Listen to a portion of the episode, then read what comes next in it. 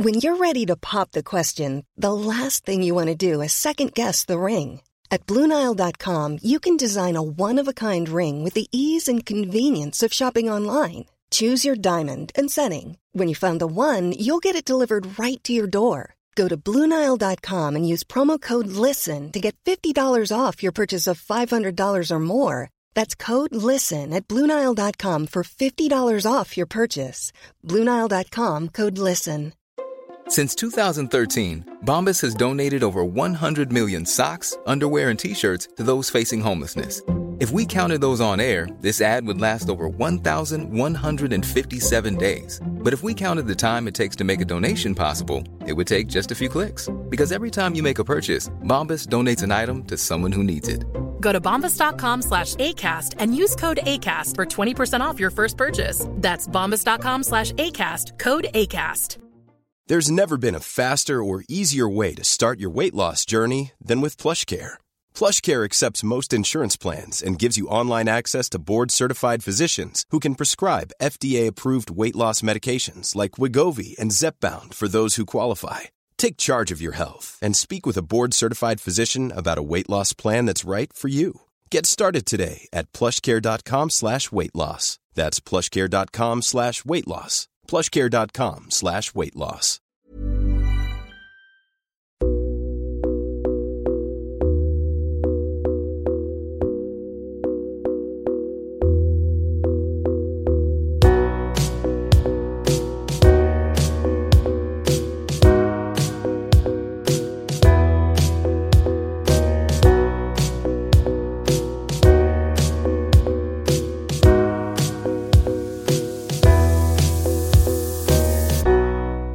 Du lyssnar på Säg vad du vill Åland, en lokal podcast med fokus på fria samtal. Jag heter Jannik Svensson och producent för podden är Didrik Svan. Vår podd består av mastodontsamtal. Vi vill ha långa samtal eftersom vi då får chansen att verkligen gå in på djupet. Idén är att fokusera på fria samtal. Det här är ingen debatt eller någon form av duell där det finns en vinnare och en förlorare. Det här är ett samtal där vi lägger fördomar åt sidan och där målet är att minska polariseringen. Vi tror att öppenhet är grunden för det demokratiska samtalet och vi vill uppmuntra dig som lyssnare att välja att exponera dig för samtal med någon du inte håller med om, hur triggad du än blir. Det kommer att diskuteras en hel del politik i den här podden och för att du som lyssnare ska slippa tänka på vad jag som programledare står politiskt kommer jag att med egna ord redovisa det för er. Jag tror på öppenhet även för min del.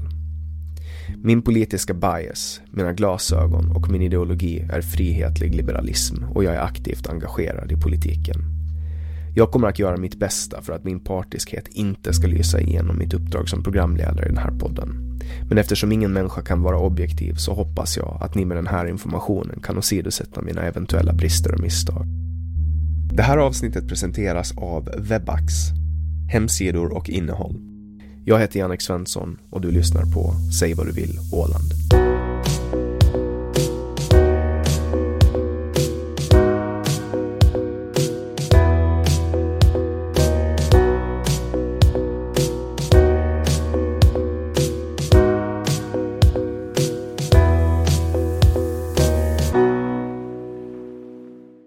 Och vår gäst idag är en man som under förra valet ställde till med ett himla halabaloo i tidningarna och på Facebook.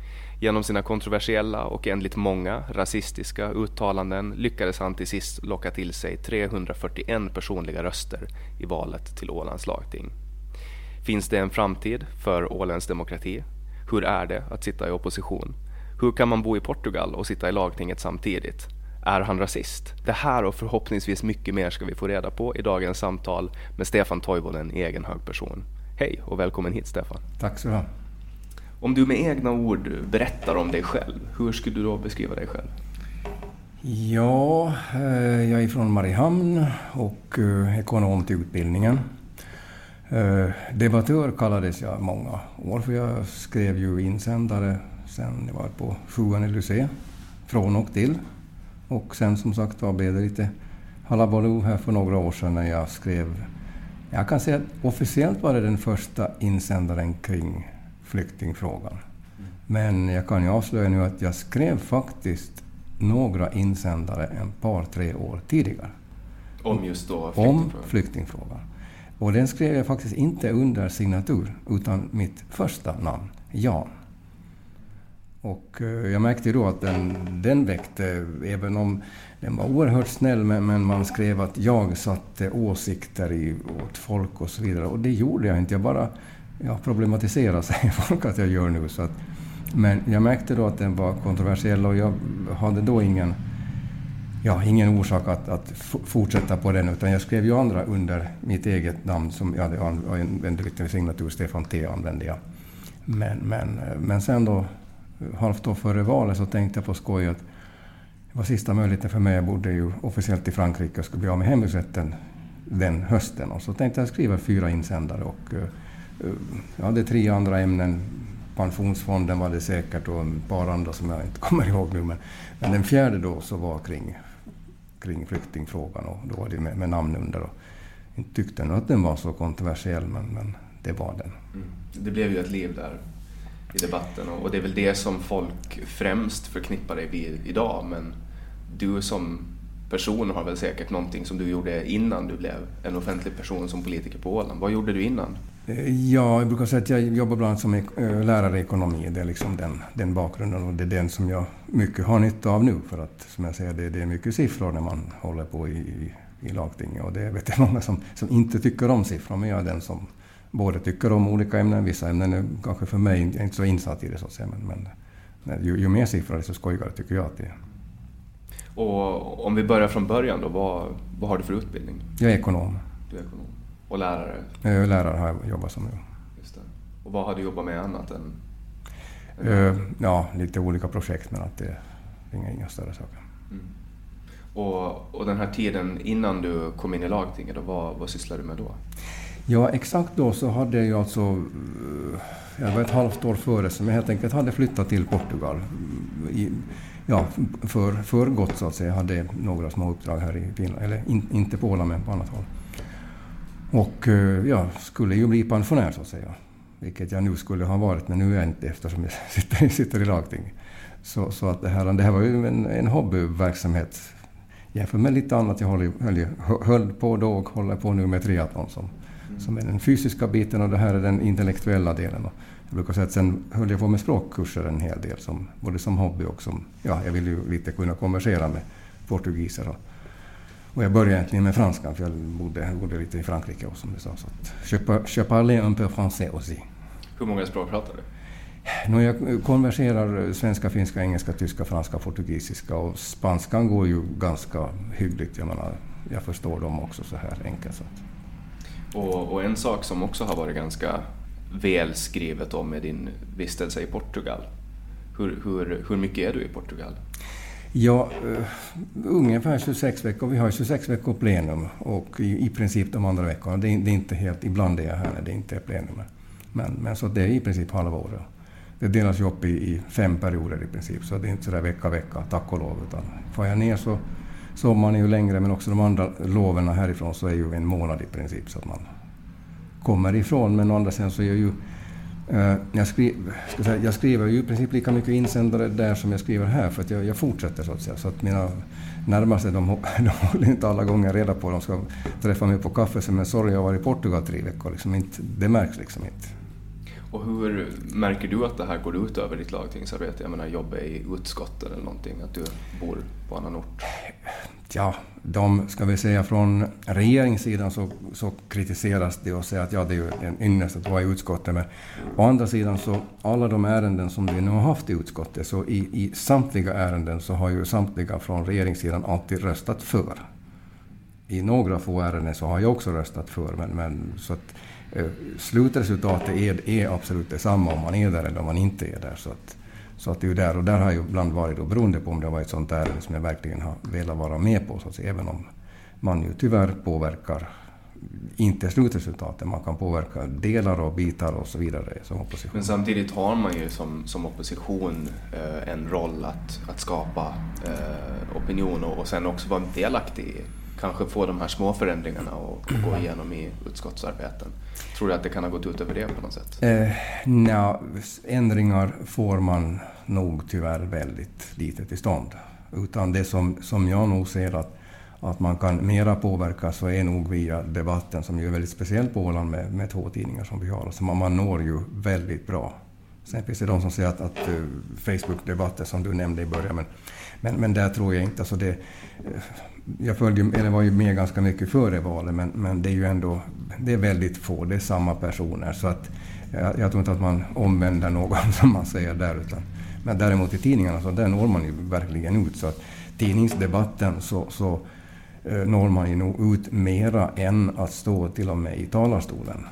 När jag, när jag kom in i lagtinget så tänkte jag att jaha, men nu slutar jag ju då att, att eh, det här att skriva insändare för att eh, jag, ju, får ju tala i lag, lagtinget så att säga. Men eh, då höll man ett långt anförande och sen så såg man, jaha, kom det en rad i tidningen så var det bra. Så att, så att då började jag ju på nytt och jag tror inte att det var så många som märkte den där pausen så att säga. Vad, vad tror du att det har, har att göra med? Är mera Ehm, att tidningarna bevakar lagtinget lite eller att allmänheten har lite ett intresse för lagtingsarbetet? Eh, nej, utan om du nu har ett lagting, säg att det varar fyra timmar och man ska då komprimera det på ja, en liten artikel, så det är klart att det blir. Blir det en rad så är det, är det mycket så att säga. Så att, nej, det förstår jag helt. Så att, och det, och det är, jag är inte den enda, det är många som de flesta andra, en del skriver ju, så har ju samma sak som insändare som de har som anförare, men jag skriver normalt om dem, för jag tycker det är två olika forum. Så och, och, nu det har väl varit lite snack om att lagtingsdebatterna ska tv-sändas också? Ja, de gjorde det i första halvåret. Sen, det var, då var det test och vi, kamerorna har ju varit på plats nu ett, ett halvt år åtminstone. Vi bara väntar att när, när ska det bli igen, men att ännu är det inte. Hur, hur har responsen varit på det då? Tittarsiffror?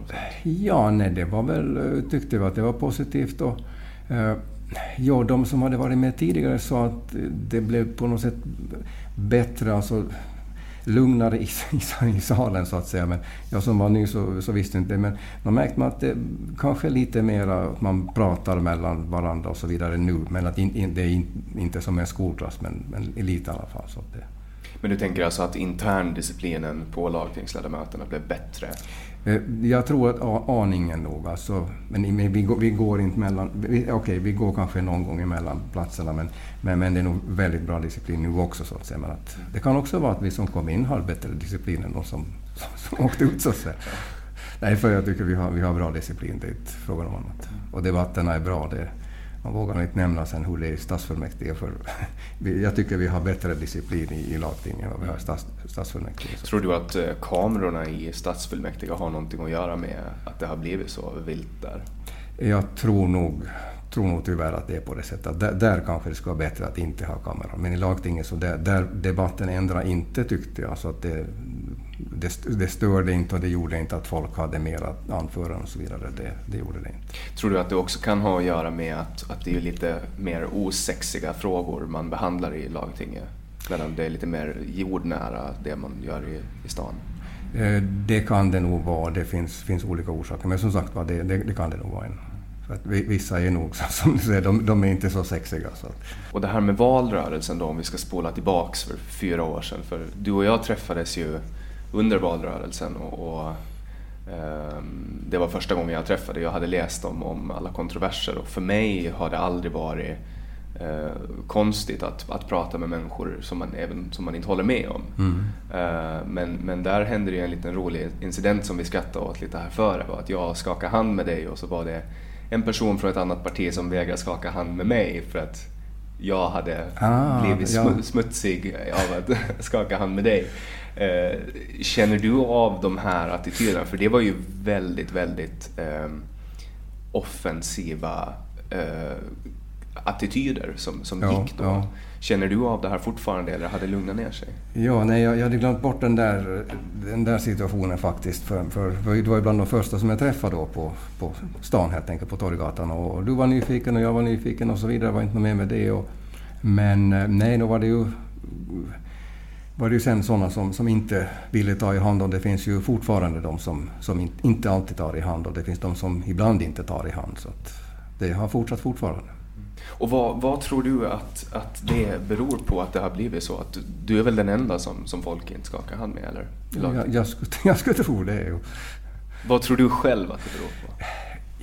Alltså, ja, det är svårt. Uh, vi, vi blev ju tillsagda under skolningen att vi hälsar på varandra med respekt för demokratin. Och därför har jag ju varit väldigt noga, oberoende åsikterna. Men det är ju mer att, det är ju inte mot mig, jag menar, nog vet jag att personen har en annan åsikt än mig, än vad jag har. Men, men det är ju mer att man så att säga ska visa för de andra att jag, jag har den här positionen, jag tar inte i hand med honom. Så att det, det, det är nog det. det, är det. Och sen ibland är de ju då sura, det kan ha varit ett anförande, det kan ha varit en insändare, det är sånt som en, en, en eller två måndagar, det är måndagarna vi, vi skakar tass så att säga. Så att det är en eller två måndagar och sen, sen är det normalt igen. Så, att, så jag satt idag här på, på lunchen och, och åt samma lilla runda bord med en person som hade en liten paus här på ett par veckor. Men idag var det inget problem. Så eh, lunchbordet då på, på lagtinget, hur, vem får du äta lunch med och vem får du inte äta lunch med? Ja, jag sitter nog eh, med eh, olika partier. Det är väl nog kanske, nog, jo, det är väl nog kanske ett parti som jag väl nog väldigt sällan sitter med när jag riktigt tänker efter. Men kanske inte behöver nämna det, jag tror att de flesta ändå vet det. Men, men alla de andra sitter jag nog med helt öppet. Både regering och opposition. Men, men det finns väl nog kanske ett som jag inte kommer ihåg när jag senast satt åt med.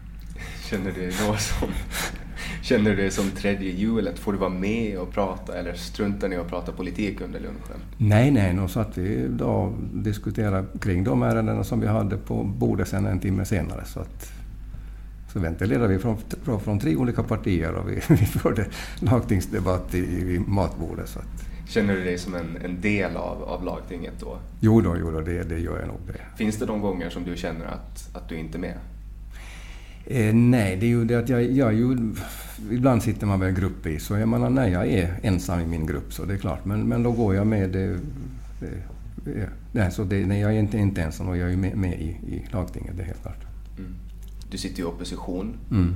Om, om du själv skulle beskriva oppositionsarbetet, vad, vad går det ut på? För att det är ju ganska klart vad man gör när man sitter i regering. Då försöker man ju verkställa de lagarna man, man knuffar mm. igenom. Mm. Men, men hur går oppositionsarbetet till? Förutom den här debattsidan då, som du mm. har visat mycket av.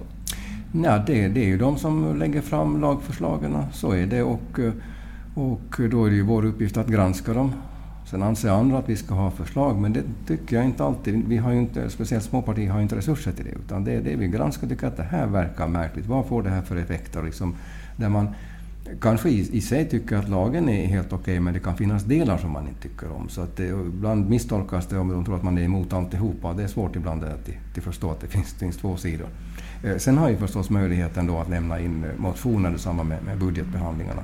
Men, men det vet vi också att det är ju ja, spel för gallerierna så att säga. Det har väl, som någon sa, på 12 år så är det en budget, budgetmotion som har gått igenom och det var en namnändring som var ganska okontroversiell. Man hade missat en, en sak, hade kallats en annan sak i lagen. Utan det är en, det är en process som, som går. Sen har vi de här åtgärdsmotionerna där man då kan lyfta saker som man vill få debatter kring och där får man ju då bestämmer man ju också debatten kring, kring det och det temat så att säga. Jag hade ju en här kring en, en motion då kring, kring ny narkotikapolitik. Jag tror att vi till och med mässade någonting kring det för några år sedan. Så att. Ja, det är ju en klassisk eh, liberal fråga. Ska man moralisera kring, mm. kring personers eh, användande av, av droger? Och, och i och med att du bor i Portugal så, så har ju du sett eh, med egna ögon den, det resultatet av den politiken. Och, och då är ju kanske det vi kan, om vi tar avstamp i, i hur det är i Portugal, de har ju, de har ju en, en politik som fokuserar på skademinimeringsprincipen. Mm. Där man har avkriminaliserat droger för att sen ta de polisresurser som man förut har använt till att jaga missbrukare till att istället hjälpa missbrukare. Mm. Och, och mm. du gjorde väl en liten eh, kontrovers kring det också eh, 2017. Mm. Vill du berätta lite om, om det? Jo, det var ju, jag hade ju hört talas om det nog då när jag ställde upp i valet och det var till och med någon som påstod att jag bodde i Portugal för att kunna använda narkotika. Kommer jag är, är det sant? Eh, men, men, men, du säger att, att jag märker av det i Portugal, men det är just det jag ju inte märker. Ja. Jag märker ju ingen skillnad. Jag, jag, alltså, det är ju fritt att inneha narkotika för eget bruk, men jag ser ju inte någon som jag skulle säga att är där och använder narkotika för eget bruk. Jag ser ju, man ser ju, jag brukar säga, söder om Öresundsbron så ser man ju knappt en person som är berusad av alkohol heller. Så menar, man ser ju mera användning av alkohol här i Norden än vad man ser där. Folk tror ju här att jo, där går alla berusade av narkotika, men det ser man inte. Mm. Så du har inte sett eh, det här själv då? Folk pratar ju ofta om att den här eh, politiken leder till eh, en ökad konsumtion mm, mm. bland människor och, och hela den biten. Men, men du menar alltså att du, du har inte sett det här själv? Du har inte känt av det? Ja, jag har inte, alltså om jag då är blåögd som helst, men jag har inte märkt av det. Alltså om jag går på, på restaurang eller på bar eller sånt där så inte, inte märker jag av att hej, den där har nog säkert tagit narkotika. Även, jag vet som sagt inte riktigt hur en person ser ut heller eftersom jag inte närmare det så att säga. Så, så det, då, då, kan det ju inte stämma att du flyttade till Portugal bara för att själv kunna ta droger med andra ord? Eh, det gjorde jag inte, nej. Har du testat droger någon gång? Eh, det har jag inte gjort heller. Jag bara alkohol? Jag kan ju säga nu när vi ska tala fritt Eh, innan jag då ställde upp i, det här valet så, så köpte jag faktiskt en liten bit. Kanske det var cannabis eller så var det inte cannabis. Men det var ju bara för att det var en kille en kväll som sa att ja, ja, du kan få köpa och det är lagligt. Men du kan ju liksom inte fixa så här bara. Jo, det går bra, sa han. Så vad kostar det priset? Ja, tog väl tre minuter så hade han en kompis hämtade. Så att, och det, var, det, här var alltså i Portugal? Det var i Portugal, ja. Där det inte är på Åland? Nej, så, och det var ju lagligt och jag köpte men jag har inte använt den. Och jag, Vad gjorde du med den då? Tittade på äh, den, luktade, undersökte? Ska vi säga att jag, jag, har den kanske kvar, men den är åtminstone inte på Åland. Just det, står det någon bäst före då? Nej, det, det, det, det, ser ut som en liten träbit och det kan hända att den är fullständigt värdelös. Jag har ingen aning om det. Jag kan tänka mig att det, det kan bli en ganska fin rubrik i, i tidningarna här lagtingsledamot har cannabis i sitt hem. Ja, men det är lagligt. Det är jag. Och om jag har det i mitt hem i Portugal så är det lagligt. Det är ju en väldigt brännande fråga, det här med droger. Varför tror du att folk eh, blir så upprörda av att diskutera den här frågan? Ja, um, det är en bra fråga. För det som du säger, det, det är väldigt polariserat. Eh, för å ena sidan det som det, det som det inte skulle existera trots att, som jag ser, användarstatistiken, dödsstatistiken är ju väldigt, väldigt tråkig. Så menar, den finns. Men, eh, men jämför lite när jag pratade med dem i Portugal så, så länge man, man trodde att det var bara i, lite samhällets ut, utkant eller vad man ska säga, så, så då var det ingen som brydde sig om det i Portugal heller för 20-25 år sedan. Men sen när det liksom började sprida sig liksom att, att vem som helst kunde ha det, då liksom, det var då man tog upp diskussionen. Och, och, jag tror, vad jag nu har hört, det är många som, som vill berätta åt mig eftersom de vet att jag har lyft frågan. Och, och vad jag har förstått här så har vi lite liknande sits här. för vi har ju liksom inte några favelor som det heter i Brasilien. Jag menar, slumkvarter och så vidare borta. Vi har inte någon hög arbetslöshet. Vi har ju Clinton. Jo, men ändå. Men, men vi, har inte, vi har ingen hög arbetslöshet. Så vi, vi, har inte egentligen ett samhälle som borde ha narkotika. Ändå så har vi. Och jag har ju lite hört i, i vilka familjer det är. Och det, det, är inte bara i, om vi nu säger de sämre familjerna. Det, det är också i mycket fina familjer. Så att, det tror jag faktiskt det en, ger en möjlighet att man på ett bredare sätt funderar på att kanske vi skulle kunna hitta ett, ett annat sätt. Hur, hur det sen är, det, det, det, kan inte jag säga. Men att människan använder droger är ju i sig inget nytt. Nej. Ehm, och, och, det blev ju ett väldigt stort liv när man försökte, när man försökte banna alkohol. Ehm, och då fick man ju helt kallt bara ge tillbaks alkohol till folket eftersom folk tyckte om det så mycket. Jo, jo. Folk kände liksom att de de behövde den här ventilen. Mm. Men eh, om vi ska glida in och prata lite om alkohol, det har ju varit förändringar i alkohollagstiftningen. Mm. Ser du dem som positiva eller negativa? Jag vill gå tillbaka till som, att hur det var förr, här vi hade förbudstiden. för då, kanske ett år sedan så hörde jag ett radioprogram här där man då berättade hur det var under förbudstiden. Och det var ju väldigt spännande att höra att det var ju lite liknande saker som är med narkotika nu. Alltså man bara, det var smuggling och vilket vi nu tycker att de är nästan ja, inte nu kungar, men de som smugglar brännvin så att säga, är ju hjältar. Så, så, och det höll ju inte heller. Till slut så måste man eh, ha då under vissa former så att säga.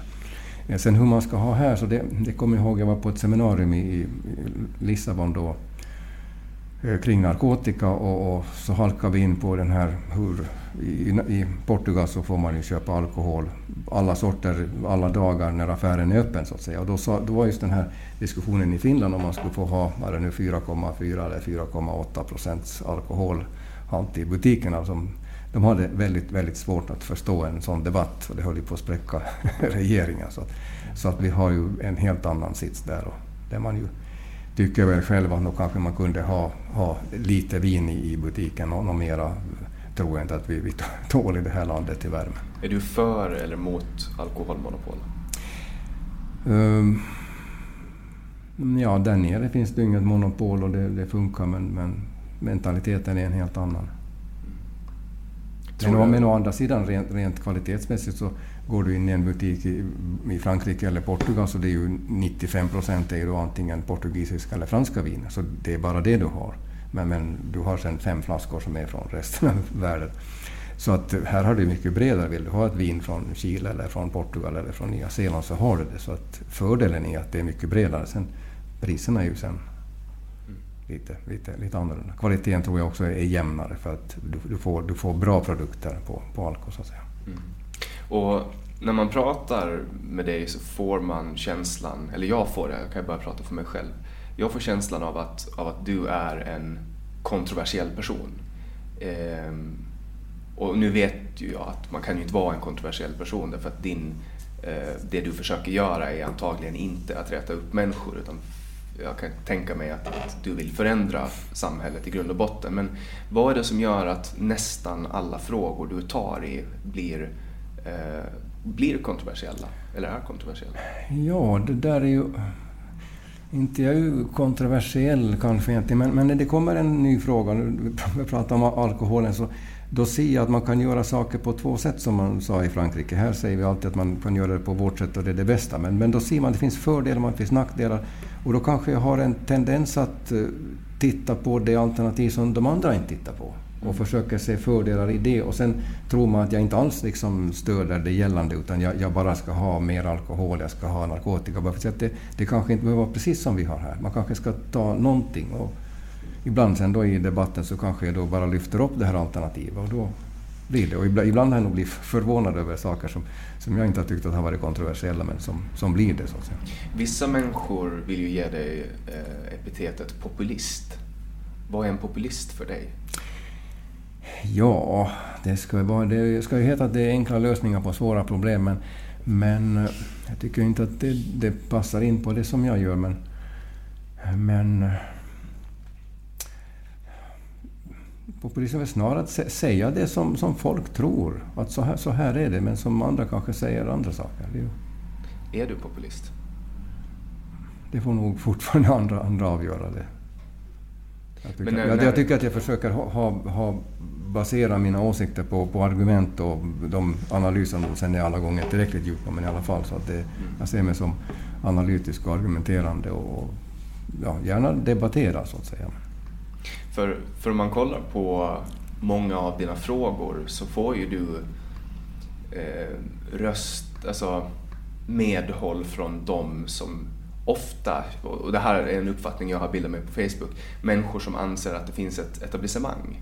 Mm, mm. Uh, och det här etablissemanget är, är enligt dem då en, en sammansvärjning av människor som har bestämt vilken åsikt som är okej okay att ha. Mm. Upplever du att, att det finns ett etablissemang och hur ser det i sådana fall ut för dig? Nå, no, märker man ju det, att det finns, om man sen kallar det för etablissemang eller mainstream eller vad det är, och där vill jag väl gärna hitta, hitta alternativ. Uh, jag ser ju det när jag skickar in insändarna, så många gånger så är det ju knepigt att få in dem. Jag får skriva om dem och jag får diskutera. Jag brukar säga ibland tar det lika lång tid att debattera med, med ansvarig redaktör som att skriva insändaren. Så att då märker jag det. Men nu i den här rollen så säger jag att ju, ju mer problem jag har att få in insändaren, desto mer riktighet det var det så att säga kanske i den. Sen finns det också nu säkert ämnen som jag eh, kommer in och debatterar och märker att finns det ingen annan som liksom bryr sig om ämnen så okej, okay, förr när jag bara skrev insändare i tidningen så hade jag nog sådana ämnen som jag kanske återkom till och ingen kommenterar. Men, men nu så drar jag mig ju bort från sådana där det liksom inte finns någon som, som vill kommentera och inte bryr sig. Så det betyder, då blir man ju kontroversiell för jag blir kvar i de debatterna där, liksom, där det kommer mothugg så att säga. Så då finns det ju ändå en tendens av att du drar dig mot frågor som är heta potatisar? Ja, nog, blir, blir det så när jag, när jag tänker efter och försöker analysera mig själv. Och det, som jag sa när vi träffades, jag ska tacka för inbjudan därför att det, det, är spännande att lite analysera och, och tänka och inte bara vara inne i de olika debatterna. Det, som jag nämnde här före, så det, vi har många debatter på gång just nu och så, så är det ofta om man hinner inte alla gånger analysera det. Ja, tanken, tanken med den här podden är ju att ge Åland en möjlighet att få utmana sig själva, utmana sina fördomar och lyssna på folk. Och för många som, som lyssnar på det här så kommer ju de att, att ha den här allmänna inställningen till dig, att du är, du är den och du är den. Men sen har du säkert folk där ute som också kommer att lyssna på, på det för att de är nyfikna på vem de har röstat på. Mm. Mm. Uh, och, och jag tror personligen att, att det här är ett sätt att dels uh, alltså, ta reda på vem, vem är du? Mm. Varför, varför gör du som du gör? Men, men jag tycker att vi har kommit in på ett intressant ämne nu här när vi pratar om att du tar just i de här heta potatisarna. För du är ju en, du är ju en man av het potatis. Mm. Och, och den absolut varmaste frågan som du har positionerat dig i, det är, ju, det är ju det vi var inne på direkt i början. Flyktingpolitiken. Mm. Um, du, du gjorde ett utskick um, mm. tillsammans med ditt parti, Ålands Demokrati. Um, som blev väldigt kontroversiellt och även polisanmält av flera olika personer. Vill du själv berätta vad, vad var det här för utskick du gjorde och vad hände? Vad blev konsekvenserna av det? Ja, först vill jag ju korrigera för att eh, Årens Demokrati hade ingenting med det att göra. Det bildades först, det här skulle vara opolitiskt så att säga. Så att, eh, och bakgrunden var ju det, jag hade den första insändaren då som blev lite censurerad i den ena tidningen, kom faktiskt in i, i, den, i den andra. Så det var samma insändare men två olika personer? Ja, den blev klippt. Och, och, och, eh, sen såg jag dagen efter så var en av ministrarna så hade ju satt just den klippta delen i sin egen Facebook-sida, tror jag det var, det var det blogg. För påverkar den innehållet, den klippningen? Ja, jag tyckte det var den, den bästa, men ja, det som det var. Men, men sen skulle jag då ha en uppföljning på det där då, och eh, då fick jag ju inte in den i, i någon del av tidningen. Och, och var ju många som tog kontakt med mig efter den första insändaren. Vi funderade hur liksom ska vi diskutera vidare och ja, då kom det, jo, då blev då hade jag en tråd i, i Ålands ekonomi som blev senare kallad den långa tråden som sen då togs bort. Ålands ekonomi det är en stor Facebookgrupp som är... Ja, ja. Och, eh, och den for bort och då kom den här tanken då att jag menar, vi skickar ett utskick och, och jag kontaktade folk och folk kontaktade mig och, och jag tänkte att när vi nu har, tror det var 25 som jag satt som gräns, att om det är 25 stycken som sätter en hundralapp så är det, jag är inte enda idioten utan det finns flera.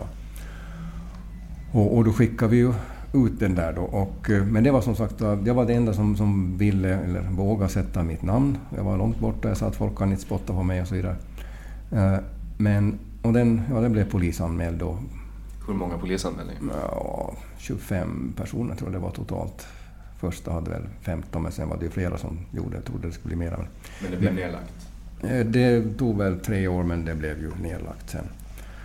Var, tog utredningen tre år? Eller ja, utredningen tog tre år, jo. Så att, var, det en, var det en riktigt, riktigt stor utredning eller var det snarare ett tecken på att polisen hade annat att göra? De hade annat att göra och det papper som jag fick så visade nog att jag låg långt ifrån gränsen. Så att det var liksom inte något, det var inget darr på ribban. Eh, men det, jag ser det mera som att det var helt enkelt marknadsföring. Jag grät inte åt det så att säga. Så, att, så det var lite av ett PR-trick från din sida? Nå, visst var det det. Och vi, då hade vi diskussionerna i tidningen samtidigt, debatter och, och tittade då i Portugal var skoj för det var ju, hade ju fyra, fem insändare varje dag och det var väldigt jämnt. Det var en par som var för och en par som var emot och det var så lite som sport varje kväll att titta hur det, hur det var. Men eh, sen när vi hade skickat ut den till alla de kommuner, vi skickade inte till alla, men, men där, så efter det så tog vi en diskussion att okej, okay, ska vi då starta ett parti? Och det gjorde vi då efteråt. Som så, så det... och, och, innehållet i den här, det, det innehöll väl lite siffror som, som eh, debatterades väldigt mycket. Var tog du de här siffrorna ifrån? Ja, det där med våldtäkter och iraker var väl det som diskuterades mest och det var väl det som blev polisanmält. Så det var ju från eh, huset helt enkelt. Så det var ju, siffrorna plockades från olika tidningar. Det är klart att de var klippta och plockade, ja, vinklade skulle man säga, men, men det var ju från, mest från, från vanliga tidningar så att säga. Så att, men, men, men, du känner, känner du ändå att, att, eh, att du gjorde någonting fel där med publiceringen av de siffrorna?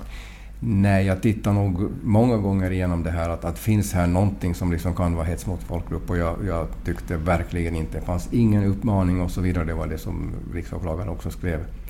Eh, utan det var ju helt enkelt bara de här, eller bara och bara med de här fakta. Och, och nu påminner jag mig faktiskt om det att min tanke var ju att vi sen när jag skulle bli frikänd så skulle vi faktiskt ta in det som en del i, i partiprogrammet. Men jag har glömt bort det, men tack för att du påminde mig.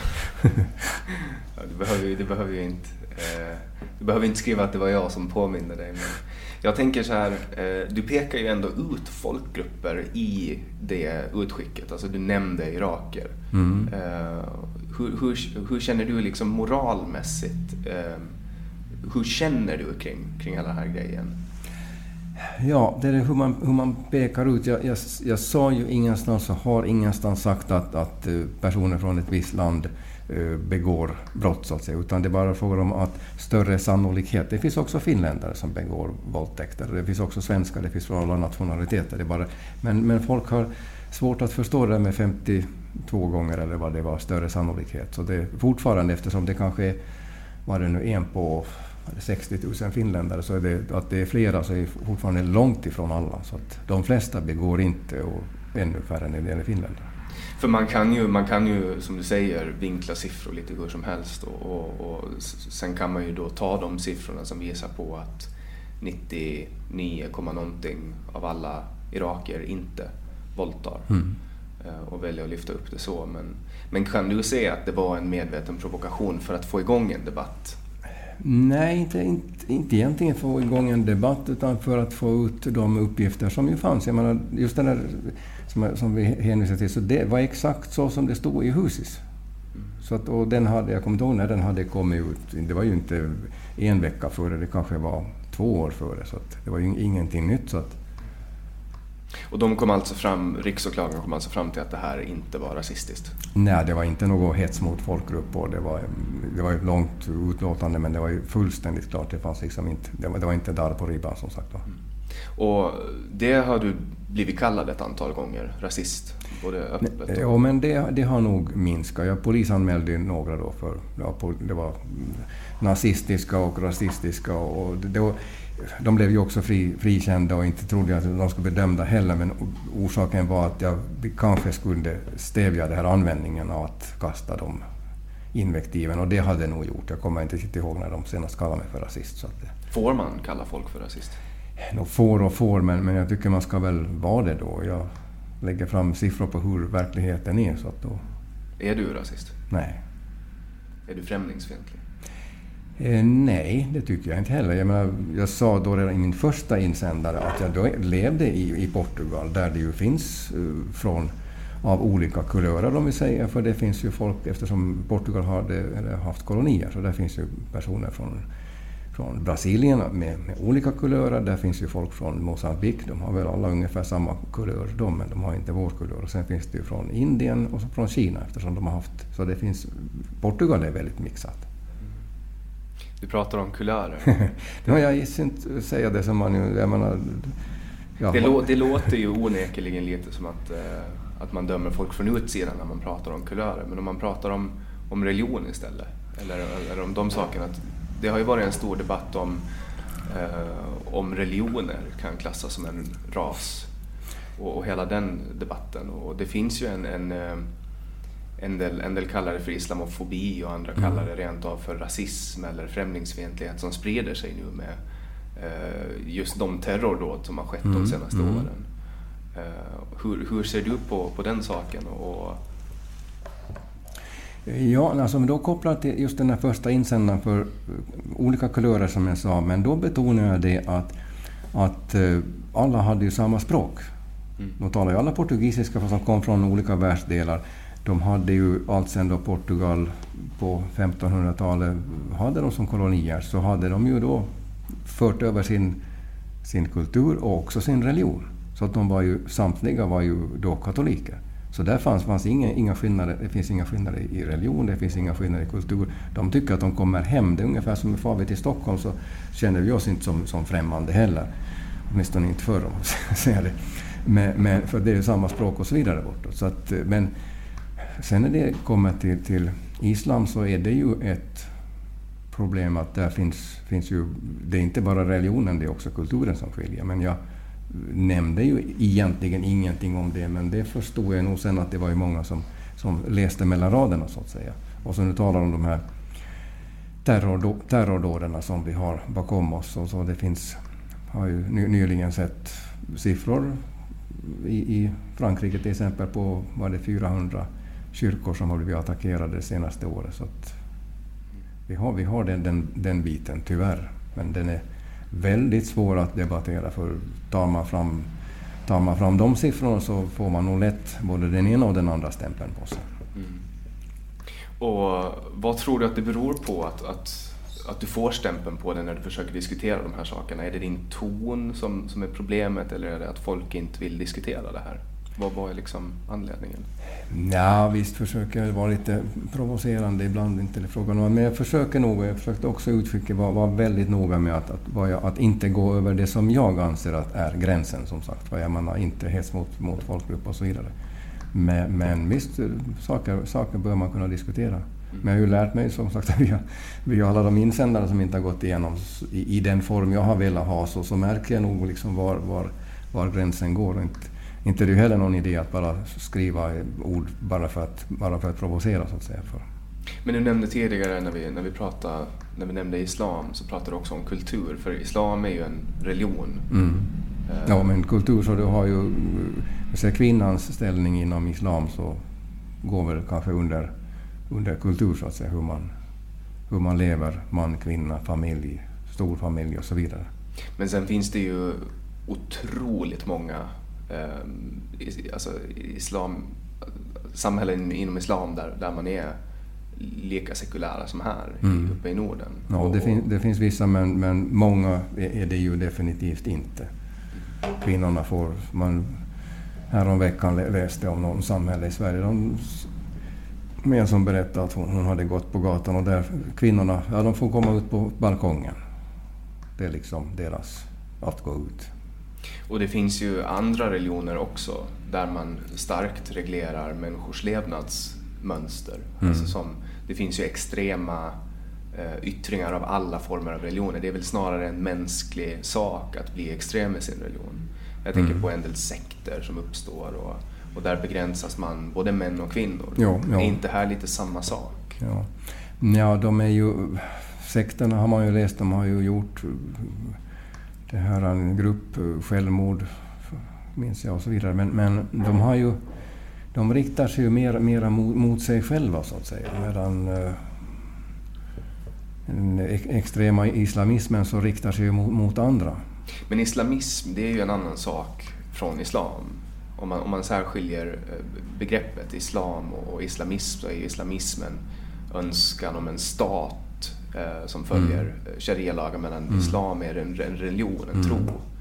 Eh, så det är ju egentligen två olika saker. Och det är väl islamism som, som man nu har kämpat mot i Syrien. Mm. Eh, islam, det är en islamistisk stat som ja. de har, har uppfört. Men, men eh, tror, tycker du att det är viktigt att särskilja de begreppen, islam och islamism? Eh, de är väl tvärtom svåra att särskilja för det är ju, vi är ju vana här med att religion och stat är två olika saker men där är det ju i många fall precis samma sak.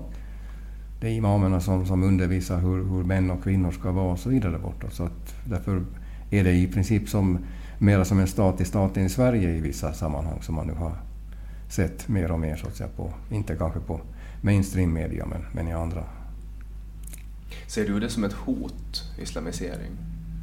Eh, på vissa håll, ja. Sverige definitivt. Tror du att det är en agenda som förs från dem, från deras håll? Eh, det är så som man anser att religionen ska spridas. Är du rädd att det här ska kunna ske på Åland? Eh, ja, var väl mera rädd tidigare men, men eh, kanske delvis den, den debatt som vi tog så, så ser jag ju att vi har ju inte gått i den riktningen, definitivt inte. Tror du att det är på grund av det arbete som du har gjort? Det, det vet jag inte, men, men som vi talade om här i, inför riksdagsvalet som är det som vi har sagt på vårt korta lilla program att vi, okay, vi kan acceptera eh, den flyktingkvot som Finland har. Vi stöder då familjer, gärna då kristna eller andra Eh, det här minoriteter och så vidare. Och det är, ju, det är ju lite så som politiken har blivit här och var väl nog kanske delvis också tidigare. Så att jämfört nu med, med ja, ensam, ensamkommande, om vi tar det begreppet, så, så någonting sånt har vi ju inte på Åland. För, för de här sakerna som, som vi pratar om nu, de, de grundar sig väldigt mycket i rädsla. Alltså man, man, är rädd för att någon ska komma och ta någonting som, som vi har. Tror du att det var den rädslan som på något sätt gjorde att du fick över 300 röster i lagtingsvalet? Rädslan för att det här kan hända även på Åland? Jo, men inte att, att uh, ta någonting, utan den uh, osäkerheten i, i samhället så att säga. För vi har ju ska vi säga, menar, för, för, några år sedan så är ute på landet som man alla hade dörrarna olåsta. Nu har man det lite mera, men liksom, vi är ju väldigt nära den tryggheten som ju i Sverige har gått, gått helt åt, åt andra hållet. Jag sitter ju inte och läser det där hela tiden, men det kommer i Facebook-flödet, man, man läser här och där om, om situationen om ja, ungdomar som blir rånade i Stockholm och det är skjutningar. Menar, tittar man på SVT nu för tiden så liksom, det är ju varje dag någon som är skjuten någonstans och så vidare. Och de här ungdomarna som blir bestulna och de blir, ja, står sig i kalsongerna efteråt och så vidare. Så det, är ju, det har ju ändrat och det ändrar ju det är otroligt fort. Det som är mera normalt nu som för tre år sedan så var det ju extremt. Ser du ut tendenser på att det här skulle vara på väg mot Åland? Nej, det är att, att visst som, som jag sa, det, det, funkar inte så nu att alla dörrar är olåsta. Visst låser man dörrarna, visst händer det saker. Men, men det är ju ändå så så, så, små saker, när det blir stora rubriker här så är det liksom ja, no, någon som har ertappats med att ha narkotika eller någon som har gjort det ena och det andra. Så det är liksom, internationellt så är det små saker, tack och lov. Mm. Tror du att den, den politiken då som du kom in med, tror du att den behövs här på Åland?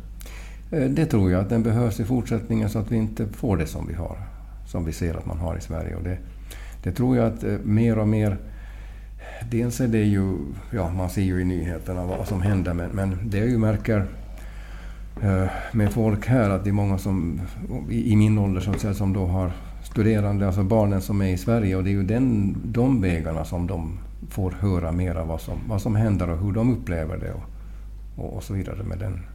Ja, här ser man, det är trygghet, världens bästa vardag och så vidare. Och det, så, så som vi vill ha det här. För det är ju väldigt tryggt på jämfört det, med det. Eh, många andra länder i världen. Jo, jo, jo. Men, men det, det, är också tryggt. Jag menar, I Portugal som folk då tror att där använder man narkotika, det måste vara jättefarligt och så vidare. Jag, jag har rört mig många gånger sent och i Lissabon och så vidare bortåt. Jag har aldrig någonsin någonsin känt någon som helst otrygghet. Om vi ska glida in lite, vi har ju varit inne på det flera gånger och touchat på det, men det politiska läget. Många pratar ju, och vi pratar ju också om det i den här podden, att, att polariseringen har, har blivit väldigt stor och det har den ju. Kollar man på Sverige till exempel så, så ser man ju att den här oviljan att prata med andra människor har lett till att bland annat Sverigedemokraterna som ändå då, ursäkta mig om jag, om jag själv definierar det, men är, är ert systerparti i Sverige. Mm. Man ser att, att den här ehm, när man har lagt locket på och, och vägrar diskutera invandringsfrågan som är deras paradfråga så har, har deras opinion ökat och de har växt. Mm. Mm. Och nu, nu har det gått väldigt bra för dem. Nu var det ju flera som trodde att de skulle, flera opinionsmätningar som visade att, Sverigedemokraterna kom, skulle komma att bli bland de andra största partiet. Mm. så, så blev mm. inte utfallet. Men hur tror du att det har rört sig för, för, för, dig? Vad är din känsla? Hur blåser valvindarna här på Åland? Kommer HD att få flera mandat än ett? Då det hoppas jag, det tror jag. Men, men jag skulle säga då har vi ju inte samma polarisering. För att, eh, jag menar, jag känner mig inte, som du talar om lagting, inte känner mig som att jag sitter vid ett bord och alla andra vid det andra. Utan är det ju, vi är ju närmare än vad de är där så att säga. Men polariseringen om vi jämför med eh, riksdagsvalet i Finland så där såg jag någon, någon analys kring, just kring det. Och det gällde ju ja, det gällde flyktingarna men det gällde den nya polariseringen som du ju inte alls har tangerat och det är ju frågan om klimatfrågan. Mm. Som ju också en, om ena partiet vill ha köttskatt och den andra säger att hmm, vi kanske inte kan påverka klimatet. Så där har du ju en, den, den nya eh, polariseringen och som jag förvånansvärt när jag lite började analysera eftersom vissa frågor kom upp i, i lagtinget, det var då kring, kring stöd till vindkraft och så vidare. Jag, vi kom in på det där med, med klimatet och klimatets betydelse. Och jag satt mig in i den. Då, då såg jag ju igen samma strukturer som när det gäller flyktingar, att det fanns två olika sidor. Mm. Och jag märkte ju till min förvåning, men jag noterade att jag fick ju kanske ibland mer eh, jag ska säga, inte ilskna, men, men jag fick ju mera reaktioner på, på saker kring klimatfrågan som jag inte alls hade skrivit med tanke på att det skulle vara kontroversiellt. Så jag märkte att det var ju ännu mera polariserat. Du har varit och petat på en helig ko igen? Ja, ja för då, då kom det nya. Då blev man det ena och det andra och det tredje och det fjärde igen. Och jag försökte säga att jag, jag är inte klimatförnekare. För man, tittar man nu lite bakåt i historien så har vi haft is och vi har haft palmer. Jag menar, klimatet har växt. Sen är det frågan om vad orsaken är. Vad, vad är din ståndpunkt då? Ståndpunkten är det som jag säger nu att vi har haft tio istider på några miljoner. Vi har haft palmer här och så vidare. Och klimatet växlar och, och ju mer jag ser så det har med med eh, jordens eh, rotation. Vi har, det är inte cirkel, det är en ellips och ibland så, eller jord, jordaxeln ändrar och så vidare. Det finns olika eh, ja, tider där. Plus det att, att solen inte heller ger ifrån sig lika mycket energi. Så det är de där som till största delen påverkar. Och är, det här, är det här en allmän tvekan som du har eller, eller är det någonting som du har underbyggt med fakta? Ja, alltså jag, jag läser det som en hobby nu, men när man till exempel kan jag säga under den här intervjun, jag vet inte exakt hur länge den blir, men, men under den intervjun så kommer jorden att ta emot ungefär lika mycket energi från solen som vi producerar på jorden under ett helt år. Och då är det frågan, är det det vi producerar under ett år eller det som solen håller på dygnet runt? Så att när man lite får sådana här proportioner så, så märker man att hmm, det kanske, kanske ligger någonting i, även om jag inte äter upp, eller hugger av min vänstra hand för det, men jag, jag är definitivt inte övertygad om, om vad, vad, man säger där. Så att säga. För, för det råder ju en väldigt stor konsensus bland forskare, alltså en överväldigande konsensus om att, om att klimatförändringar är reella. Tror du att det här är en, en konspiration? Nej, nej, alltså klimatförändringarna är helt eh, korrekta. Uh, senaste boken som jag håller på nu så uh, visar till exempel, man har, vi har ju mätt temperaturerna sen Celsius, men, men före det så i, i uh, Tyskland så vet man ju till exempel Bodensjön, så har man statistik från 500-talet om när, vilka år den har frusit. Och den ska ju, det ska vara ganska kallt för att Bodensjön ska frysa. Så att på 1400-1500-talet så var det väl ungefär var tionde år för att det var kallt, väldigt kallt då. Sen på 1800-talet var det två gånger och 1900-talet var det en gång. Så att vi, vi går uppåt, men det har vi gått sedan 1500-talet. Eh, tittar man på konstmuseer i Europa så ser man, vilket jag inte förstod förr, men eh, man har ofta vinterbilder från Themsen där de skrinner. Och det hade man inte gjort på flera hundra år, men det var en tid som Themsen frös ganska ofta. Så att det, har vi, det är vi på väg upp från. Men, men hur långt och när det svänger ner igen, så det, det är det som klimatforskarna spekulerar i. Och de tror nog mera att vi, vi är på väg mot kallare om det sen tar tusen år eller 500 år. Men, men snart blir det kallare igen. Mm. För, för, för klimat, klimatet är ju någonting som har, har fått otroligt stor eh, plats i det svenska valet. Mm. Om man kollar på det svenska, och det diskuteras ju väldigt mycket här på Åland. Eh, som lagtingspolitiker, ser du att det finns någonting Åland kan göra för, för att ta sin del, dra sitt strå i den här klimatstacken? Som sagt så alltså kan vi inte påverka klimatet, men som jag säger, miljön är viktig. Så jag menar, fossila bränslen är ju inte bra för miljön heller. Så jag ser... Men när man pratar miljö, då brukar man ju ofta prata om, om, om utomhusmiljöer mm. och så. Men, men, klimatet, alltså jag tänker på väder och väderförändringar mm. och koldioxidutsläpp och den biten. Mm. Eh, fossila bränslen. Vad kan Åland göra för, för den? Vi kan inte påverka klimatet. Så det finns ingenting vi kan göra? Inte klimatet, vi kan påverka miljön. Om vi, har, om, om vi, har, om vi använder mindre bensindrivna bilar så blir ju miljön bättre. Men för, för oss är det nog marginellt. Det är annat i storstäderna i Europa. Där är det verkligen viktigt på ett lokalt plan då att ha alla de här dieselbestämmelserna och så vidare. Men, men på Åland så har vi ju bra luft. Men, men, vi kan ändå minska det och då, samtidigt så är det ett beroende till, till vissa länder som vi kanske inte tycker att det är demokratiska och så vidare. Så kan vi påverka de länderna på något sätt? Eh, nej, då är det ju samma sak som, eh, som, som vad ska vi säga, eh, nej vi kan inte påverka för där, där är det frågan om en kultur. Vi kan inte säga åt dem att ja, vi kan inte påverka kulturen helt enkelt. Jag kanske inte ska gå in, in på det. Men, men när det kommer till, till, till eh, yttrandefrihet, för, för att liksom koka ner allting till en punkt eh, som den här podden försöker uppnå så, så handlar ju det om yttrandefrihet, att alla människor ska få komma till tals. Mm. Känner du att du får komma till tals på Åland? Känner du att folk lyssnar på dig eller känner du att... Hur, hur känner du kring det? Ja, alltså... Eh, visst, jo, jag får komma till tals och, och det blir diskussioner, Facebookgrupper ibland, men jag är inte så mycket där mera för det, det, det tar tid sen. För sen, sen är det de som svarar och jag har svårt att, att låta bli att svara.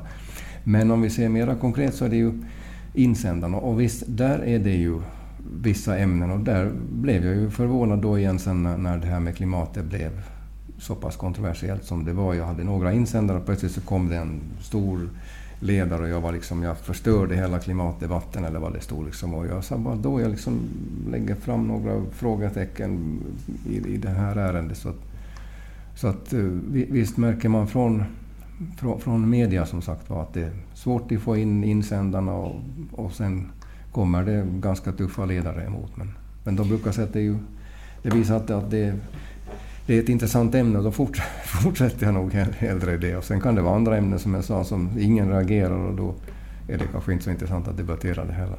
Mm. Och inte så viktigt heller. Och om vi, om vi ska göra... Om, om, om vi ska prata lite om USA då och Trump och hela den biten. Är du en Trump-supporter eller är du... Nej, jag har, det märkte jag ju också var en sak att det var väldigt kontroversiellt och jag, det var en sak som för mig var ointressant. Så jag, läste, jag följde med rubriken och så vidare. Sen just före valet så, så råkade jag hitta en, en, en, mycket färsk, bra, bra bok som, en, som fanns. Så jag kanske förstod lite mera personen och blev lite fascinerad av det. Att det var en helt annan bild som man fick upp. Han hade ju varit en, en jättekänd person och liksom det, var ju, ja, det passade in i hans bild så att säga. Sen, ja, han är mycket speciell om man säger. Men, men det här, det, så att eh, på det sättet, om du nu sa, om du sa fan, inte är fan, men jag, det är en mycket speciell person kan jag säga. Det. Och mm, han har ju träffat Nordkoreas ledare två gånger. Det har de försökt i 50 år och ingen har lyckats. Så att, menar, han, han gör ju saker som de andra bara har kunnat drömma om. Mm. För han, från den boken lärde jag mig att han ser ju sig som en förhandlare. Men det förstår inte alla. Och det är sen det här med Kina så förstod jag först liksom bara hota han med tullarna och det var för att får dem till förhandlingsbordet. Och nu står det att ja, nu är de nära en, en gyllene, ett gyllene avtal eller vad det stod senast. Så att det är den biten han är men, men folk har svårt att, att se, se, det för att han har som sagt en mycket speciell personlighet. Om du skulle bo i USA, skulle du lägga din röst på Donald Trump då? Eh, för det första måste jag veta vem den andra är, men att eh, troligen. Hillary Clinton? Eh, I det fallet hade jag nog valt honom, jo. Om det skulle ha stått mellan han och Bernie Sanders då? Uh, fortfarande antagligen, men uh, han var ju spännande, inte en annorlunda personlighet. Donald Trump eller Obama? Då är det Trump fortfarande. Vilken är din favoritpresident i Amerika? Jag har ingen, ingen favorit. Har du någon förebild inom politiken? Nej, det funderade jag inför, inför valet man skulle fylla i någon sån här enkät, men, men nej, in, inte, in, inte egentligen. Jag har följt med så här allmänt och plockat kanske lite idéer från, från olika. Men... Har du haft eh, har du haft möten med Sverigedemokraterna? Har du haft någon form av samröre med dem i, i Sverige? Nej, jag har aldrig träffat. Däremot eh, det var ju då Boman en gång till, till eh, Norrtälje, visst jo. Det var när Ayan Wachtmeister skulle hålla ett föredrag. Och jag skulle väldigt gärna ha, ha farit dit själv. Men jag var Johan Boman då som är din ersättare i lagtinget? Ja, vice ordförande. Så, så det här, han, han var dit, jag skulle gärna ha träffat honom för jag har läst ett par böcker av honom då och så vidare. Men jag var i Portugal så det passade inte in. Men, att, det blev men, ju, men det var ingen kon kontakt på det sättet, men han var med på det seminariet. Det skrevs ju i tidningarna om också, att, att han hade varit dit. Jo, men jag skickade ju pressmeddelande och jag sa att se till att du har en bild och så vidare bortåt. Och så, och så skrev jag ju någonting då om att de faktiskt hade frågat Johan då att om vi hade någon kontakt med, med Sannfinländarna. För jag visste att det blev ju, och det blev ju en ledare kring det. Mm. Och det var ju min nästa fråga. Har ni någon kontakt med Sannfinländarna? Nej. och det är för att du inte håller med dem eller för att? Eh, helt enkelt för att jag ser det som för riskabelt. För de har ju en fråga som är gemensam. Sen hatar de svenskar, men det kanske jag kunde förklara lite. Jag är historiskt intresserad. Men, men, men det är helt enkelt för riskabelt och jag, menar, jag ser inte så mycket att vinna på det och, och då är det onödigt att... Så vilket parti i Finland är ÅDs systerparti? Ja, vi har inget systerparti någonstans. Så, det... så ni klassar inte Sverigedemokraterna som ett systerparti? No, det är nog närmare för att eh, ja, där, där har vi nog... För, för de har ju inte den här, så att säga, de, de hatar ju inte ålänningar om man så uttryck, uttrycka sig lite enkelt burdust. Är du höger eller vänster? Eh, jag tycker att jag är ganska mitt i. Jag, jag, jag hatar det där när man säger att man är extrem höger för att man diskuterar flyktingpolitik. Men det är så enkelt också att till sätta den stämpeln. Istället för att kalla det rasist som inte är bra, så är man extrem höger. Mm. Och det, det tycker jag att det är helt fel.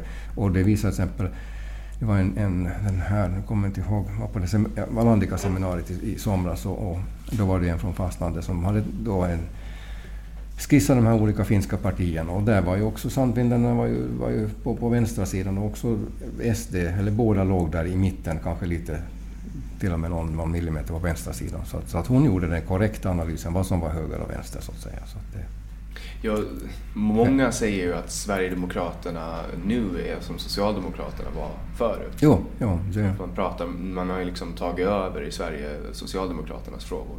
Alltså om folkhemmet och, och hela den biten. Jo, den där, det läste jag redan för, för kanske fem, sex år sedan, den analysen. Att, att de helt enkelt har, har Ja, de är ju konservativa som det heter och jag menar, då tittar man ju på förebilder hur, hur det var förr. Så och när de analyserar så var det väldigt nära det som Socialdemokraterna hade för många år sedan. Så det är det de, det de har nu. Mm.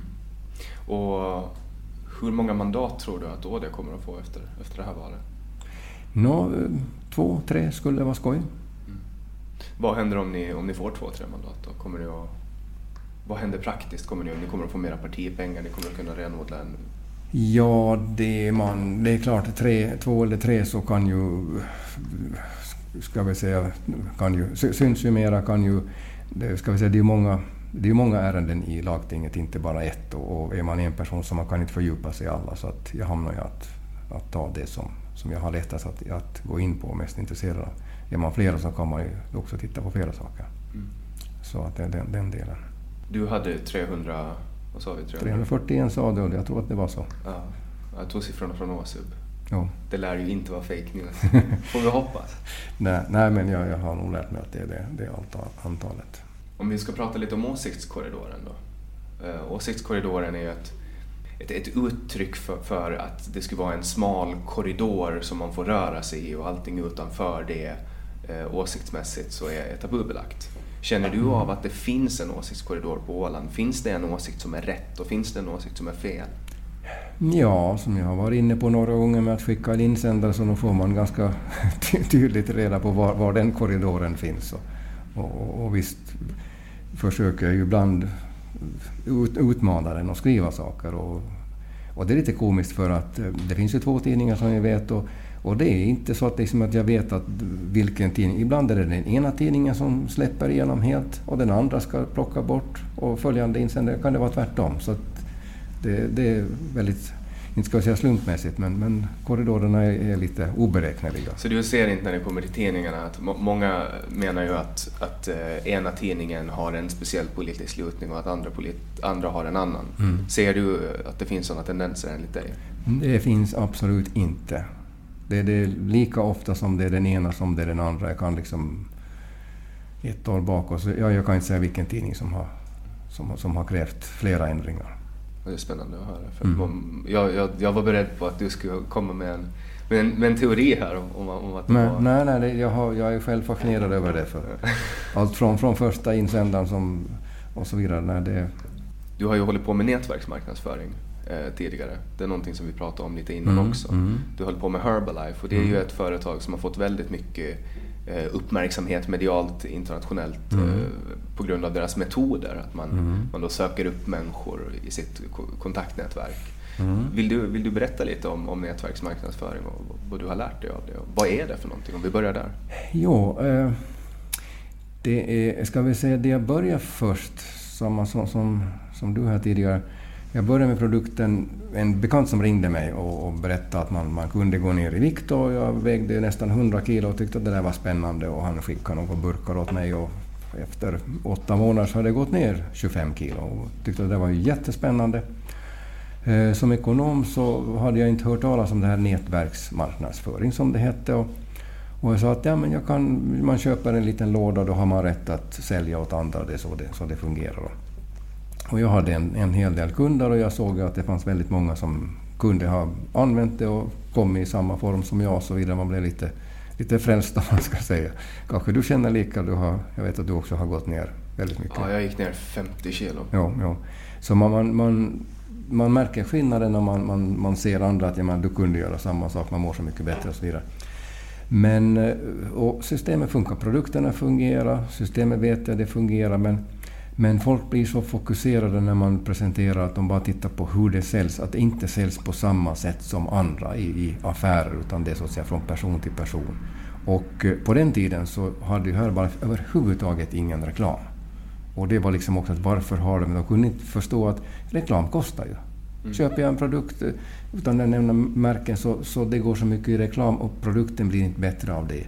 Så småningom sen så ändrar de så att de faktiskt då sponsrar eh, Bland annat nu då en av Sveriges mest kända fotbollsspelare så har ju Herbalife på sin, på sin T-skjorta efter att han har bytt till det landet. Eh, så att bara för att inte bli normala, så att, säga, att göra som andra. För de är vana med att alla märkena ska synas och syns de inte så är det suspekt. Så att det är lite märkligt och egentligen, så det är bortkastade pengar. Men var ligger kontroversen då i, i nätverksmarknaden? Ja, kontroversen för att man, man trodde att man bara var med för att tjäna pengar och jag kom ju in för att jag egentligen skulle bevisa att inte kan, man kan inte gå ner i vikt på det där sättet. För jag var kanske den här kontroversen då också. Men sen, och sen gick det jag, jag misslyckades helt enkelt.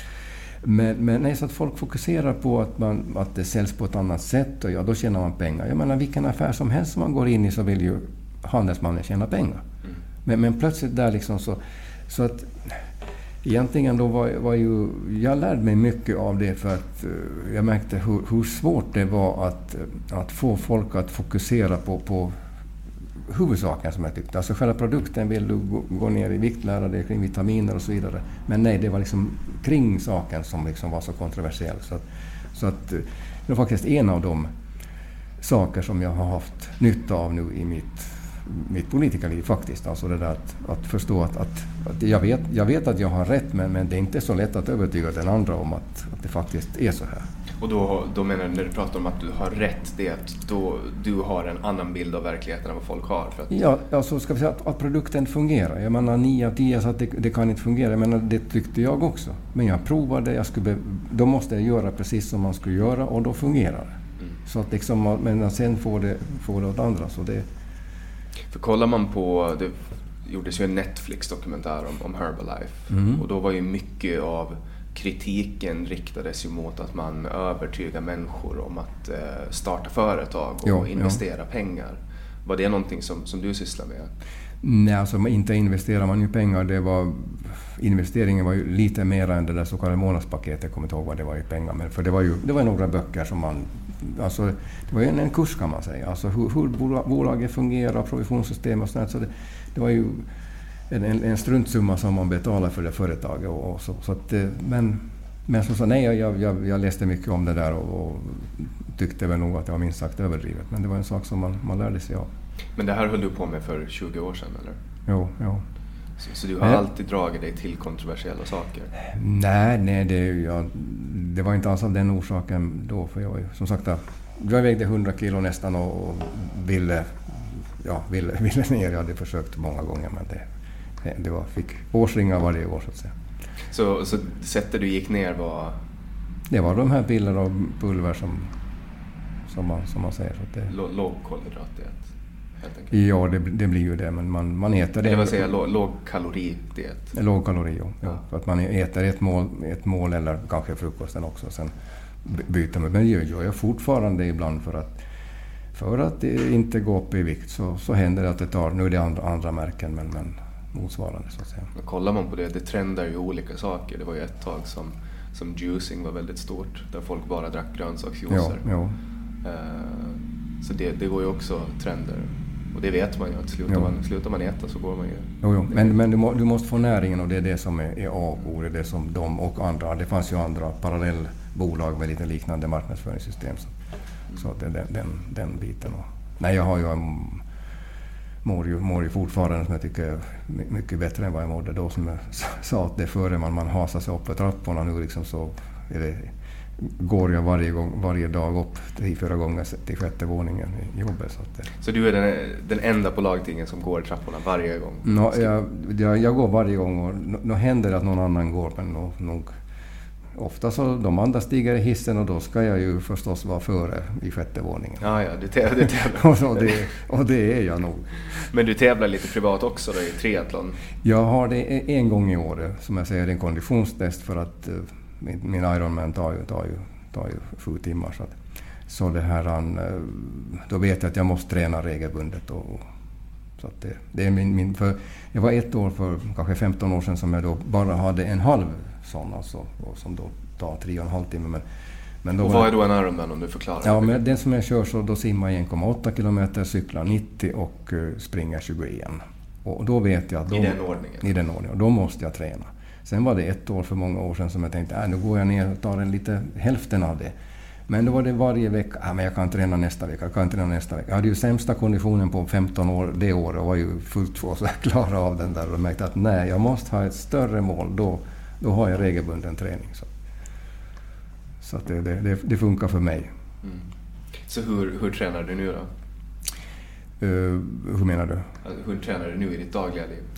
Ja, när jag är här så är det ju simningen och sen har jag en innecykel. Sen ibland nu, nu går det att, att springa men, men på vintern så gissar jag inte cykla, springa utan det är kallt utan då är det in, innecykling och simning. Sen är det i Portugal så är det framförallt långcyklingen som är, kan fara fara på en dag med någon kompis och vi cyklar fem, sex timmar och några kaffepauser och så vidare. Så det är ett dagsprojekt.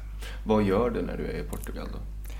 No, träningen tar en, en hel del och, och träffar bekanta och gör det ena och det andra. Det finns, finns mycket trevligheter att besöka och så vidare. Så, att, så när du är i Portugal, då är du pensionär? Eh, då är jag pensionär och skriver en insändare per vecka. Så du har det som ja, rutin? Att du det, ja, det är speciellt när jag är ute och cyklar ensam. Så då, då Fast jag far ut och tänker att nu ska jag inte tänka på politik. Men sen efter en timme så kommer man på någon idé och så funderar jag vidare. Sen när jag är hemma så är det bara att skriva ner insändaren. Men du har alltså utvecklat ett behov av att skriva insändare? Eller är det bara en rutin som du tvingar dig? Nej, jag, jag gillar det. Känner du ibland att, att ah, jag, kommer inte, jag kommer inte på någonting den här veckan, jag skiter i det? Jo, det händer, händer ofta och ofta så är det sen någon timme senare så har jag en ny grej igen. men det, nej, det, det är pinsamt när jag ibland tänker men nu finns det ju ingenting och sen bara så dyker det upp igen. Så vad, vad är det för ämnen du skriver om då? Förutom, förutom de här heta potatisarna? Eller är det bara heta potatisar som gäller? No, visst är det väl där som det är, men det, nej, det, det, har ju blivit, det har ju blivit fler och fler ämnen. För att som du sa, jag var känd för en, en sak, men, men nu har jag ju också andra. Men, men de flesta är nog lite, lite heta potatisar. Vad, vad driver ÅD då? Om, om, det är väl flera aktiva i ÅD antar jag än dig? Ja, och eh, det är ganska fascinerande. Eh, mm, för när jag sen börjar med en ny sak så först tycker de att ah, det där var kanske inte så spännande. Sen plötsligt så märker man att ja, de flesta börjar tycka ungefär så. Plötsligt sen så, så tycker när, när de sätter sig in i... Men vi tar klimatfrågan till exempel. Som först tyckte de att liksom, nej men ta inte det där, det är, det är ju inte bra. Så, men, men när jag nu tittar i Facebook-debatterna så ja, de, de flesta av dem som är lite skeptiska och har läst på och så vidare så är ju det som jag säger i mitt nätverk. Så att, så att jag, jag får in fler och fler frågor. Så, att säga. Så hur många aktiva är ni i partiet?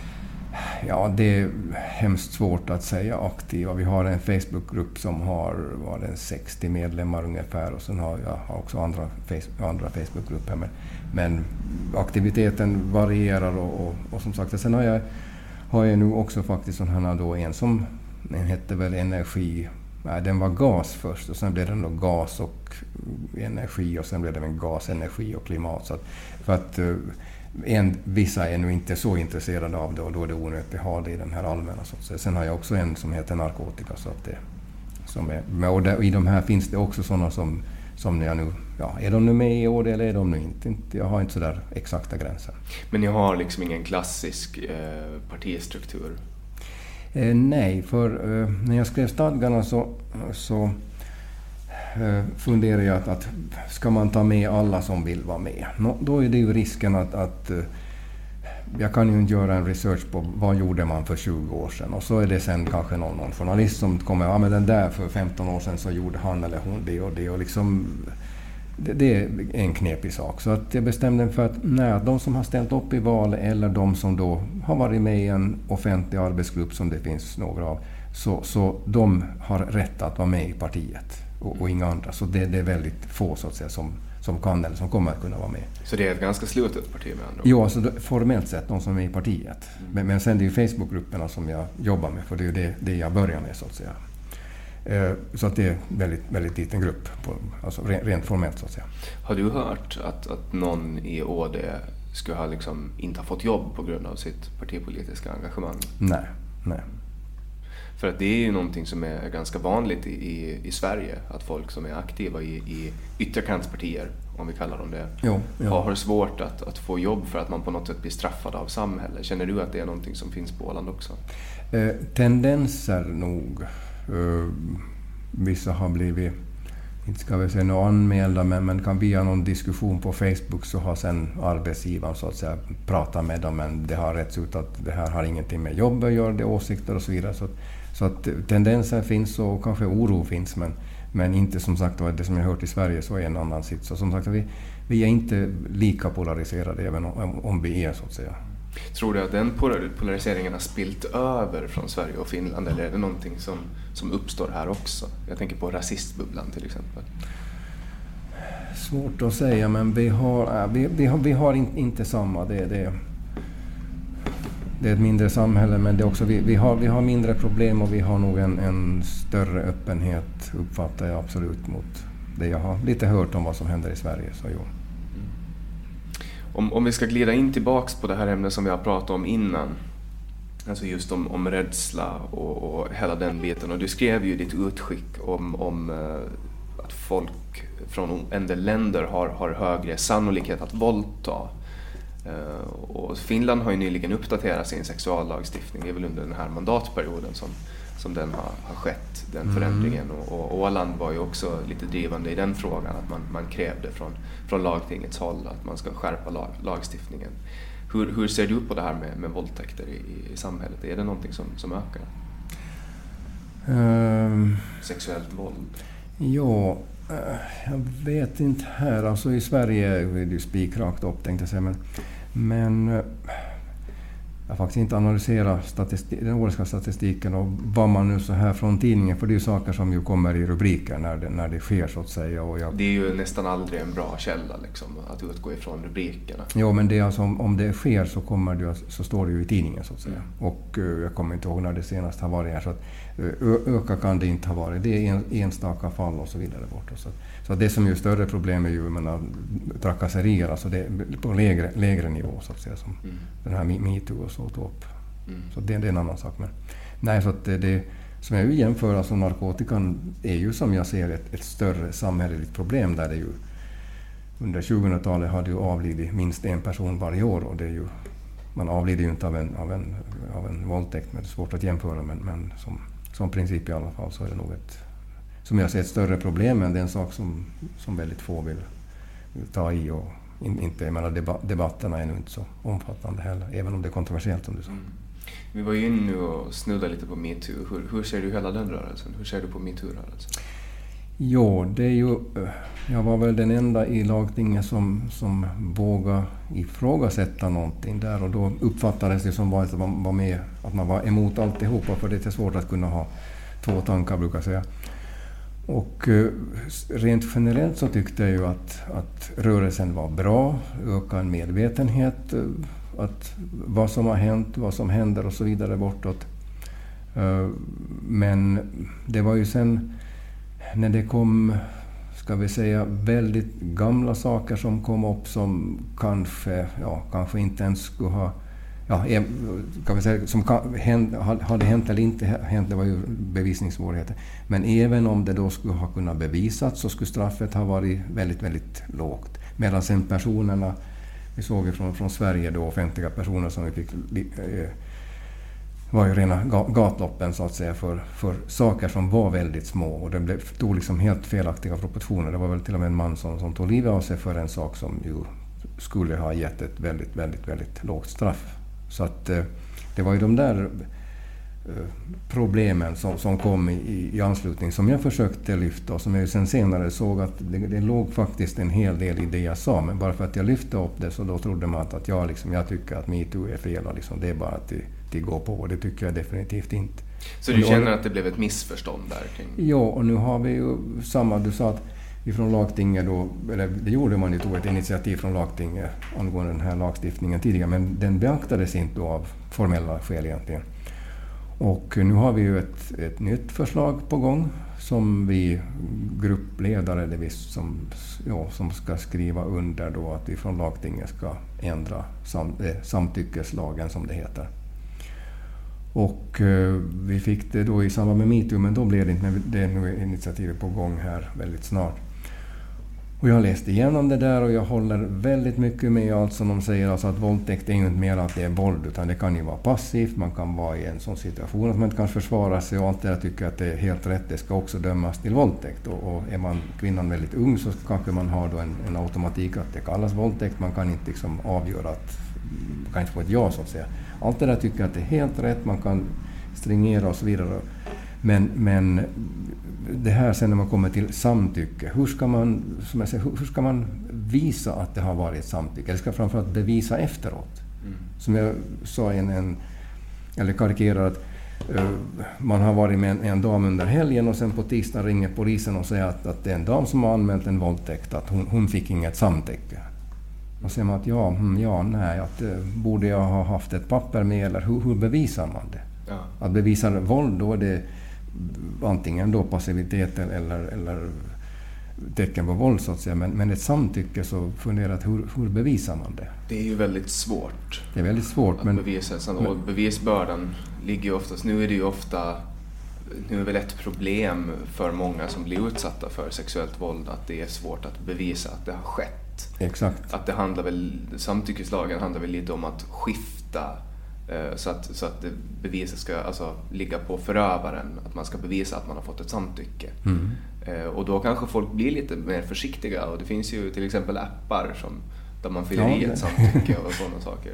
Ja, det faktiskt eh, diskuterade vi i, i häromdagen, kanske var det idag eller häromdagen, i, i lagtinget kring det här att det är en app som man ska ha. Och det, det känns ju nu, det, det är som att eh, förminska en sak att, att skämta kring det. Men, men problemet ligger där att hur, hur kan man bevisa det? Hur kan man, sen man, finns det ju ingenting som säger att man inte kan få ett samtycke under våld eller hot om våld också. Nej, nej. Nej, men just, det, det är en komplicerad men fråga. just de här som var i metoo, att det dök upp eh, också i USA här som dök upp 30-40 år gamla fall. Jaha, hur ska man där bevisa? Så att, så att, och vi har problemet vi har ett, ett, antal våldtäkter och varje våldtäkt är ett problem. Men i Finland så är det väl, om jag minns rätt nu, så är det ungefär 70 procent av de som blir anmälda som det faktiskt kommer då till domstolen för prövning. Och, men av dem så är det då bara kanske är det 20 procent som faktiskt får en dom. Så det är alltså 70 procent som nog kommer som prövas till, som av åklagaren? Men man, har liksom, man kan inte fastställa att har det varit eller har det inte varit. Och det är ju fortfarande ett problem. Men frågan är att blir det problemet mindre för att man så att säga kräver ett samtycke? Att, att vart går man då? Går får då alla 70 en, en dom eller, eller blir det ännu svårare att kunna avgöra att, att har man fått eller har man inte, inte Eller så fått? kanske man tänker att konsekvensen eh, för kvinnorna speciellt i samhället, eh, alltså att det blir, konsekvensen blir hård, tuffare för killarna vilket gör att det i sin tur gör att de blir försiktigare, att det blir en kulturell förändring, att man anpassar sig.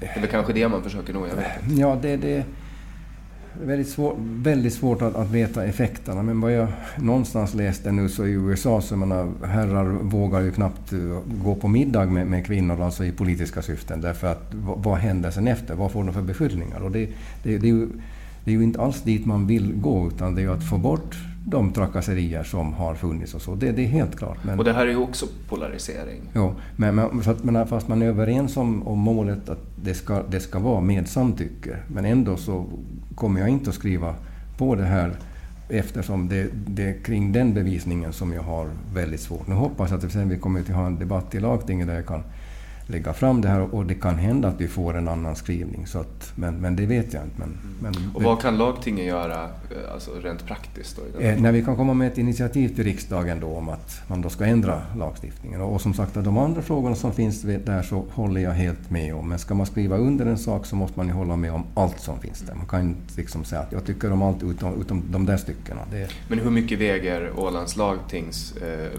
förslag eller initiativ om man jämför till exempel med ett medborgarinitiativ eller en, eller en motion, en helt vanlig motion i riksdagen? Formellt sett kanske initiativet väger mera, men, men alla tre som du säger så brukar ändå kanske inte i slutändan beaktas, som vi säger. Det, det är lite tyvärr så. Mm. Hur många motioner har du skrivit under lagtingsmotionen? Uh, ja, vi har alltså... Budgetmotioner är ju, skriver man ju en hel del kan det vara fem, kanske tio, ja, kanske 30 stycken, skulle jag gissa. Eh, men sen har jag haft några åtgärdsmotioner och det, det blir ju också en debatt kring det. Och där har jag väl kanske haft en tio stycken. Och, och då tyck, det, det man får till stånd är en debatt, man kan visa vad man vill och vad man står. Och det händer ju, har man sett med andra, att, att sen kanske nästa regering tar upp det här. Det blir regeringsbyte och så vidare. Även om om de inte kommer in i, i regeringssituation så kan nästa regering nappa på de där idéerna om man säger. Så, det... så, så du, ingenting du har motionerat om har, har lyckats ta sig? Nej, alltså motionerna har ju en tendens att de ligger ofta vilande till nästa val och så förfaller de. Men faktiskt, det är, frågar om man har fått någonting. Eh, då, det var ju debatt här för var det ett halvt år sedan kring uh, viltolyckor. Det var ju det skedde olyckor och man, ja, djuren var svåra att hitta och så vidare. Så kom man, eller, sa, sa, sa man ju då att i Sverige finns något system att man då markerar platsen och, och, ringer och så vidare. Och då hade jag en åtgärdsmotion kring det och det var en debatt och man var ju ganska positiva faktiskt till det. Och sen tog det ju inte så många månader så nu finns ju de här remsorna som man då, som jag har en i bilen och som mm. sker en olycka så markerar man platsen och så ringer... Och det står det, för folk visste inte att ska man nu faktiskt ringa till 112 om det liksom har hänt någonting. Men där står tydligt, ring dit och gör så och så och så. Så att... Eh, jag var i alla fall före med min motion före det hände. Så att sen ja, kanske lite, lite fick igång dem så att säga. Var det din idé? Eh, ja, inte min idé utan det var väl kanske via Johan som jag fick den. Som, han är ju den som är jägare och insatt i det så att säga. Jag respekterar jägarna och ser det som en del av vår kultur men jag har aldrig jagat men matlagning är min hobby så jag har ju tillrätt mycket vilt och tycker att det är skoj att de, att de jagar så att säga. Så du kom in du kom in på att driva invandringsfrågan och skriva en insändare i veckan och du fick igenom att man markerar viltolycksplatsen.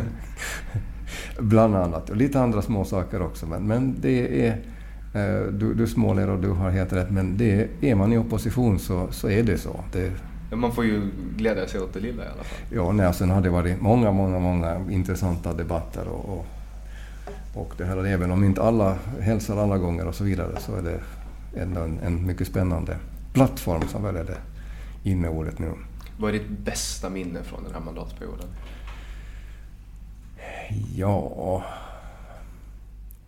Det är nog svårt att få. Nej, det har nog varit det har nog varit... Nej, jag har, jag har nog faktiskt... Eh, jag visste ju inte hur det var. Jag hade ju tagit reda på väldigt, väldigt, väldigt lite om det. Men, och, och eh, det var nog väldigt mycket annorlunda än vad jag, vad jag hade förväntat mig. Men, men som jag väl sa efter ett år, att om det är hälften så roligt när det närmar sig val så ställer jag säkert upp. Och det är nog fortfarande minst hälften så roligt. Så att, alltså ställer du upp med andra Jo, det har jag sagt för ett halvt år sedan. Det är inte tvekan om det. Mm. Hur ser en vanlig dag ut då för en lagtingsledamot? Och ja, vanlig dag, ja. eh, nej, vi har ju plenum två dagar i veckan och utskott två dagar i veckan. Och, och sen är det ofta kvällsmöten, för jag, går, jag får ju mycket inbjudningar. Så att eh, är det ett ämne som ja, inte ska, både intresse, intresse men också sånt som jag inte känner till så, så går det som, som skolning helt enkelt. Så att, eh, eh två kvällar i veckan är, är jag på någonting sånt. Så att, Så att här, härom sisten var det, var det ju den här lumparföreningen, Rädda Lumpan, som jag var spännande att se hur de gör och vad de har gjort. Så att, så att det, man får, får mycket inbjudningar. Och sen däremellan följa med, läsa insändare för anföranden. Jag är väl, ska vi säga topp tre i de som håller anföranden och även om det som sagt kommer kanske bara en rad i tidningen och, och det är ju inte alla som jag is, gör om till insändare för att där väljer jag ju lite vad jag tycker att jag tror att det är intressant också. Så att, mm.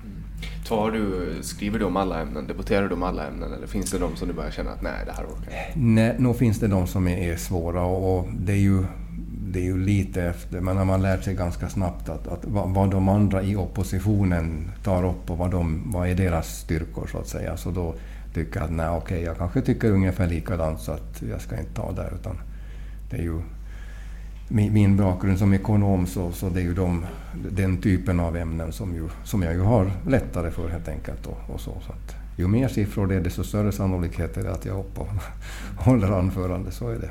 Samarbetar ni med något annat parti? Ja, inte ska vi säga samarbeta. Vi, vi, vi pratar kring kaffebord och i korridoren och så här, men att inte liksom... Inte, inte, inte finns, eller inte på det sättet finns det ju samma, samarbete som jag säger inom opposition. Vi är ju, vi är ju opposition tillsammans. Hur, hur kommer er valkampanj att se ut? Har ni någon brännande fråga ni kommer att lyfta upp eller kommer ni att köra på invandringen den här gången också? Nej, nu är det de här samma. Invandringen, mm, klimatfrågan, Eh, det som jag tog upp här i, i riksdagsvalet kring det här med ja, män, män och kvinnor som jag nog vill betona att det finns skillnader. Den här andra tanken om att det är bara en social konstruktion, så den, den, den ligger nog långt från min värld. Jag har läst, läst lite böcker kring det också. Och, eh, experterna där så, så visar nog väldigt, väldigt tydligt. Och, och det som jag har tagit in där med som jag såg bara som en konklusion, alltså när, när, när pojkar utvecklas faktiskt mycket långsammare än flickor. Och det, när jag började fundera på det när jag gick i skolan, så flickorna var ju längre än, än jag då. Jag är 1,85 nu, men, men när jag gick på när jag var 14-15 så flickorna var ju längre. Mm. Och när man nu har förstått att deras hjärnor kanske också utvecklas tidigare, så liksom skolsystemet, som de här forskarna säger, och att skolsystemet är kanske mera gjort för, för flickor som utvecklas tidigare. Och därför har kanske då pojkarna sämre resultat, vilket de har.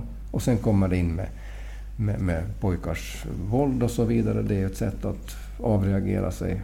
Vi kommer in på narkotikan. Det finns många saker som kanske har sin grund i, i, i olika utvecklingar. Mm. Medan man i, av andra menar, i, i jäm, jämställdhetens sak så har man ju mera lyft fram flickornas problem, att de har det och det, vilket är helt korrekt. Jag vill inte negligera det, men man måste se att det finns, finns problem på båda sidor. Mm. Kallar du dig själv för feminist? Nej. Varför inte? Därför att jag inte är det. Vad är en feminist? Jag skulle nästan säga att det är kvinnor som ska kalla sig feminister. Jag kallar mig, vill stödja jämställdhet, ja. Men, men eh, eftersom jag är man så har jag svårare att eh, upptäcka de problem. Jag, min första hustru var, var mycket aktiv feminist och, och från, från, där blev jag kanske medveten och eh, jag menar, höll med i, i det mesta så att säga. Men, men då blev jag också medveten om det att det, kvinnorna har nog förtur att uppmärksamma problemen. Sen kan vi stödja det och jobba tillsammans. Men då har jag egentligen lite svårt med, med den typen av feminister som säger att, att alla män är, ansvariga för alla våldtäkter, jag hatar män och, och allt vad vissa feminister säger. För att jag ser att vi ska jobba tillsammans med kvinnorna mot de problem som kvinnorna har. Och det är nog väldigt svårt med den attityden om vi säger.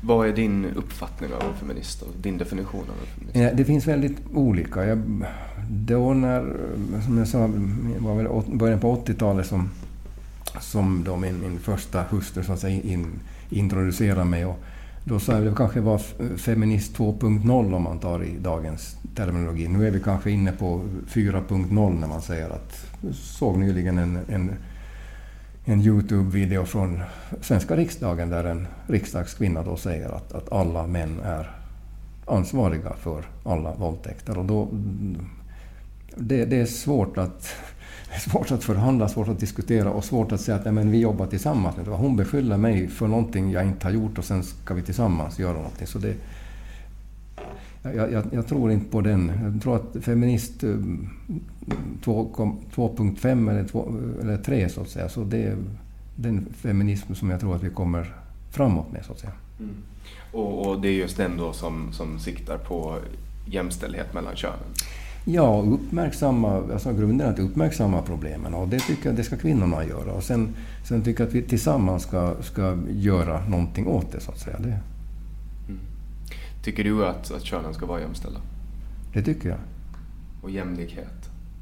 Ser du på jämlikhet? Eh, ja, hur, hur, det finns jämlikhet på så många olika sätt. Men om vi, om vi, om vi vänder på det och säger så här då. Många pratar ju om att, att feminism är folk som anser, eller en grupp av människor som anser att det ska vara lika mellan könen. Anser du att det ska vara lika mellan könen, alltså lika förutsättningar för män och kvinnor? Förutsättningar kan man inte ha. Männen har 30 större muskler, så vi är inte lika. Men, men samma rättigheter. Det, det är ju där det är. Så att jämställdheten, men, men vi är olika. Och som jag sa, vissa åldrar så, så utvecklas vi olika, vi har olika intressen. Det liksom det, men, men det är ju inte så att, att det är antingen eller, utan en del män tycker om liknande som kvinnor och tvärtom. Så att det, liksom, det finns en... Ja, det är svårt att förklara, men det är inte liksom on-off så att säga. För, för ett tag sedan så var det faktiskt en bekant som jag träffade som sa att, att eh, som kände mig så, som ung och sa att det finns, finns säkert en, en, eller du har säkert haft nytta av, av din uppväxt. Och jag visste vad han menade. För att eh, i skolan så var jag mobbad. Och den som jag talade med så var en av de som hade mobbat mig. Och det var inte så, så lätt då alla gånger. Jag, ja, som de har sagt, jag hade lätt för att läsa och folk trodde att jag var en plugghäst och så vidare. Så att man helt enkelt mobbade mig till en del. Men eh, det där är länge sedan och jag, hade väl hade nog glömt bort alltihopa. Men, men det blev ju en lite liknande sits när jag kom i lagtinget. Det var inte frågan om annat. Man tog i hand och så vidare bortåt. Men eh, tack vare den erfarenheten som jag hade så liksom insåg jag ju då, vilket jag som liten inte insåg, var, var problemet var. Problemet var inte bara mitt, eller det var, problemet var inte mitt. Utan det var som jag var inne på, att, att eh, varför gör de det? Det är ju för att visa åt andra. Och det var ju samma sak i skolan. Mm. De visar för varandra att han där vågar slå den där som, som nu inte var så fysisk. Det är kanske därför som jag kör triathlon nu. Mm. För att nu är jag mer fysisk än de som, de som slog mig på den tiden. Hur kändes det då när, när folk behandlade dig så här i valrörelsen och i lagtinget? Nej, i valrörelsen var det... Nej, då, då var jag snarare lite rädd. Jag hade ju fått hot faktiskt och han blev ju faktiskt dömd till böter som, som hotade. Så jag var lite skraj faktiskt första, första gången som jag gick på längs Torggatan. Men, men det, det förekom ingenting. Men, men i lagtinget så... Jag blev ju förvånad, men jag hade ju lite hört om, om Sverigedemokraterna den, den sitsen så att säga. Men, men, men, men nej, i, i debatten samma sak så, så Eh, jag ska inte säga kanske om det nu är mobbning, mobbning. Något tar man inte hand så blir det, men det var ju inte den, det fanns ju ingen fysisk, men det fanns en, en uteslutningsmekanism man försökte. Och visst, som jag säger, nu är det inget problem på, på kaffepauser och så vidare, men visst märkte man ju i början att det var, det, det fanns en distans och man, jag menar, det, det, man, man märkte nog spänningarna. Tror du att det här kan ha lett till att du blev så kontroversiell? Att du har blivit mobbad, du har blivit utsatt för mobbning? Nej, det tror jag inte för att eh, det var så pass långt tillbaka i tiden och ja, som sagt det var, nog, det var inte många som, som visste om det. Så. Men som sagt när jag träffade den här personen då, som jag inte hade sett på kanske 30 år så, och eh, det trevliga var att han faktiskt sa att han hade röstat på mig. Då tackar vi dig så jättemycket Stefan Toivonen för att du kom hit eh, och pratade med oss. Har du tips på någon gäst som du önskar se? Gå gärna in på vår hemsida www.samtal.ax och eh, skicka oss ett mail. Det finns ett litet kontaktformulär under Tipsa oss där du kan helt anonymt tipsa om eh, vem du önskar se i den här podden. För gärna samtalet vidare, men när ni gör det, gör det i god ton. Det här avsnittet presenteras av Webax, hemsidor och innehåll. Webax hittar du på www.web.ax, webb med två b.